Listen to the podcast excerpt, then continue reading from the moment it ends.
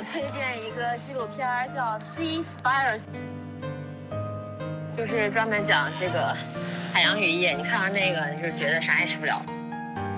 这个英国非常有名的那个炸鱼薯条，其实我一直是非常喜欢吃。国内呢，确实呢卖这个的饭馆很少，所以我们就为了想吃炸鱼呢，就退而求其次，能去这个麦当劳啊，什么麦香鱼啊。最近呢，肯德基也推出这个鳕鱼汉堡了，也能吃到这个炸鳕鱼，那味道也不错。说到这个鳕鱼，其实也挺有意思的。我想起一个事儿，欧洲呢，就是大西洋呢，捕鳕鱼最高产的地方呢，是在冰岛附近那块水域。就为这个捕鳕鱼的事儿，那个冰岛和英国三次爆发冲突，俗称的鳕鱼战争。当时呢，英国很诧异。就是冰岛这国家其实也是独立不久的一个国家，然后英国就觉得你这么一个小屁国敢跟我大英帝国叫板，不是作死吗？但是没想到呢，这个冰岛一点都不退缩，也很强硬。说那个跟美国说，你要是英国再这么着到我这儿捕鱼，我就退出北约，而且我不仅退出北约的，我还让俄罗斯到我这儿可以这个是吧？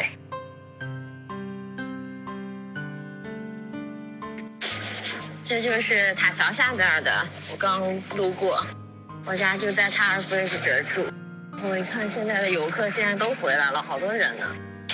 我就趁这个搞活动，我去买了二十个鸡翅呀。那个我朋友说，你是不是得吃一周啊？我觉得我也差不多。哎，我想问一下，就你发那个图片里边有那个，就是那个炸鱼薯条那个橱窗里边啊，好像还有好几种。在英国，它是就是标准的就一种啊，比如说就是你也没什么可挑可选的，就这种标配，还是说它有不同的鱼炸，还是说这个鱼有不同的部位，它是怎么卖啊？哦，炸鱼薯条有很多种不同的鱼啊，就是当然鳕鱼是最经典的。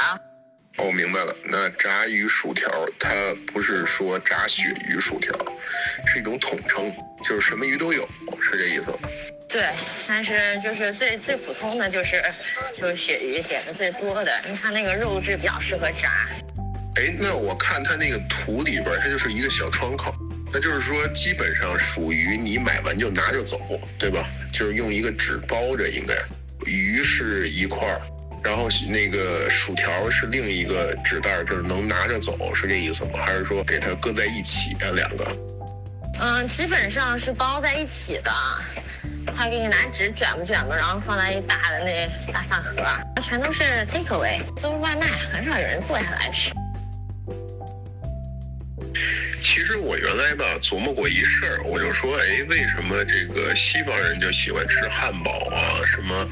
三明治啊，就这种，然后呢，咱们就喜欢这个吃什么盖饭啊，什么这种，就米饭炒菜，就为什么他们那个就是老是面包夹肉什么什么，什么什么饼卷肉老是这种。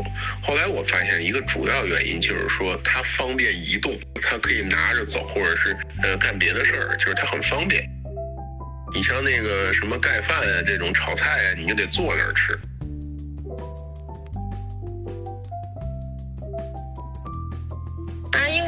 传统的酒吧，就是英国的很多 pub 呀，什么 bar 呀，bar 还不一样。然后就是叫 free house，你哪哪一看叫什么什么 free house？它为什么 free 呢？你走进去就是 free，就是喝酒的地儿，喝啤酒什么的。然后那里面也会有，就是基本上都会有炸鱼薯条啊，啊汉堡包啊之类的，这是英国人喝酒的时候的下酒菜。我觉得这是文化，就是像我们。中国人，你在哪儿约的？说我今天跟谁约的？基本上你要约约出去吃顿饭。西方人，你说跟谁约？Let's go out，那就是就是就站在酒吧外边喝一杯酒，都不一定坐下来。即使英国这边下着雨，你看很多酒吧外面都是站着一坨一坨的人，都是手里拿杯酒，一个手拿酒，一个手拿烟，都在外头抽烟的。然后这个雨就完全没人当回事儿。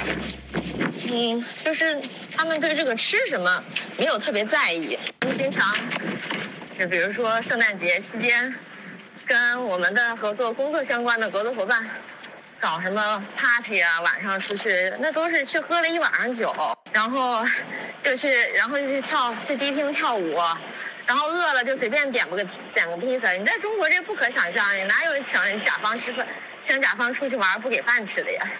就是我我们经常看见那个爱尔兰的酒吧，就是贴一个小绿色的叶子，然后就是那个爱尔爱尔兰式的酒吧，就是那种什么 Irish 那种，或者是外边贴什么 Celtics。英国是这个酒吧，这爱尔兰开的多了。爱尔兰酒吧哪哪都有，但是在欧洲旅游，你尤其是到了晚上，你看哪个酒吧最吵，那基本上就是 Irish pub。然后呢，最吵的人一定是英国人。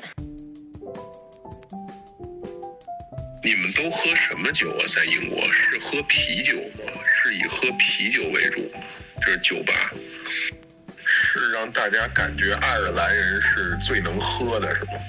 还是说这个这个人数不多，喝酒很猛，是这意思吗？那那英国人喝酒没有爱尔兰人猛吗？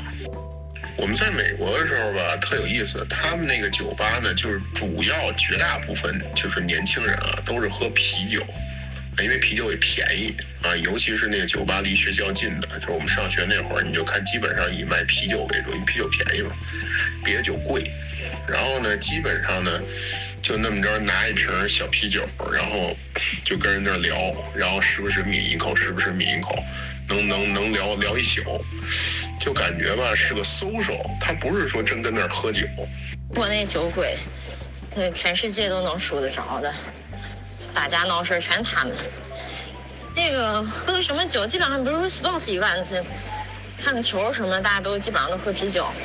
然后你 social 的话，出去可能就像我们公司同事这些老外，他们英国人很多就喜欢喝，就是他们那个 gin tonic，在英国产那个 gin 嘛，金酒。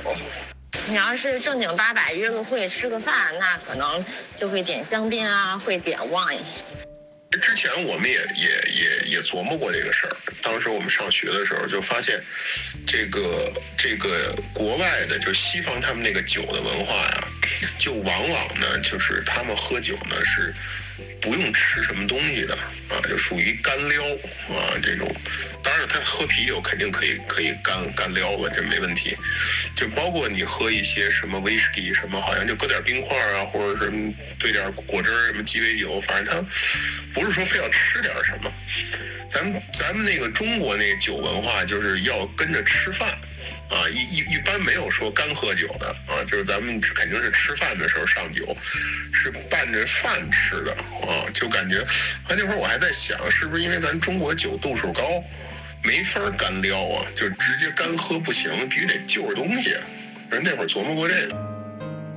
大家好，我是晚醉。首先非常感谢兰娜和啾啾贡献了这段非常精彩的对话。其实事情是这样的。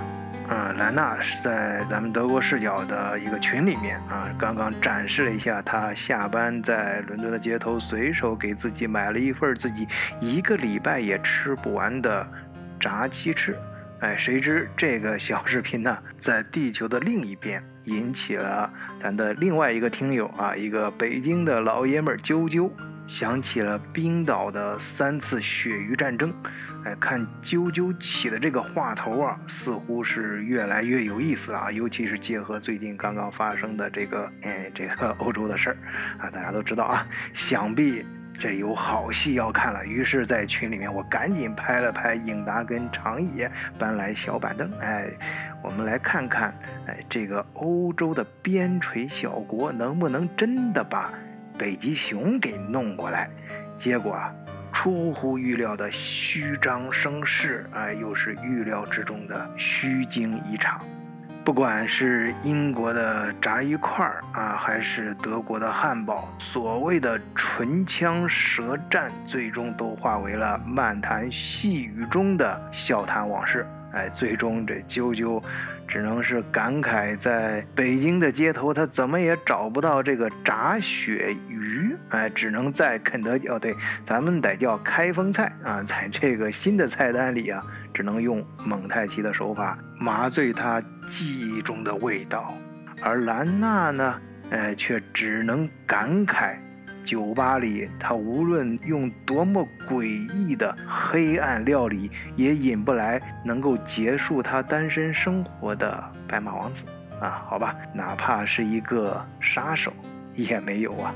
最终，卷吧卷吧自己手里的炸鸡块，伦敦的大桥下，一丝惊鸿在风雨中消失。大风吹过，谁又能逃过这人世无常？浮想联翩的人生，不过是旧梦一场。